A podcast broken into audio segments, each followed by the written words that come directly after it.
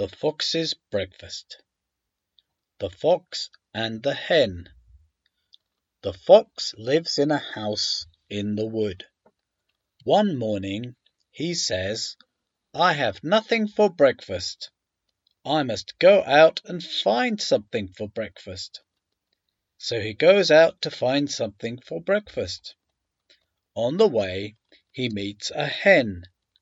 When the hen sees the fox she wants to run away.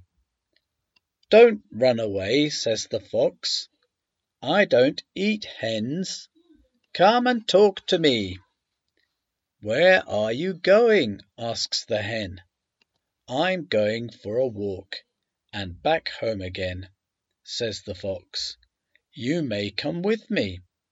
I can take you on my back." "Thank you," says the hen.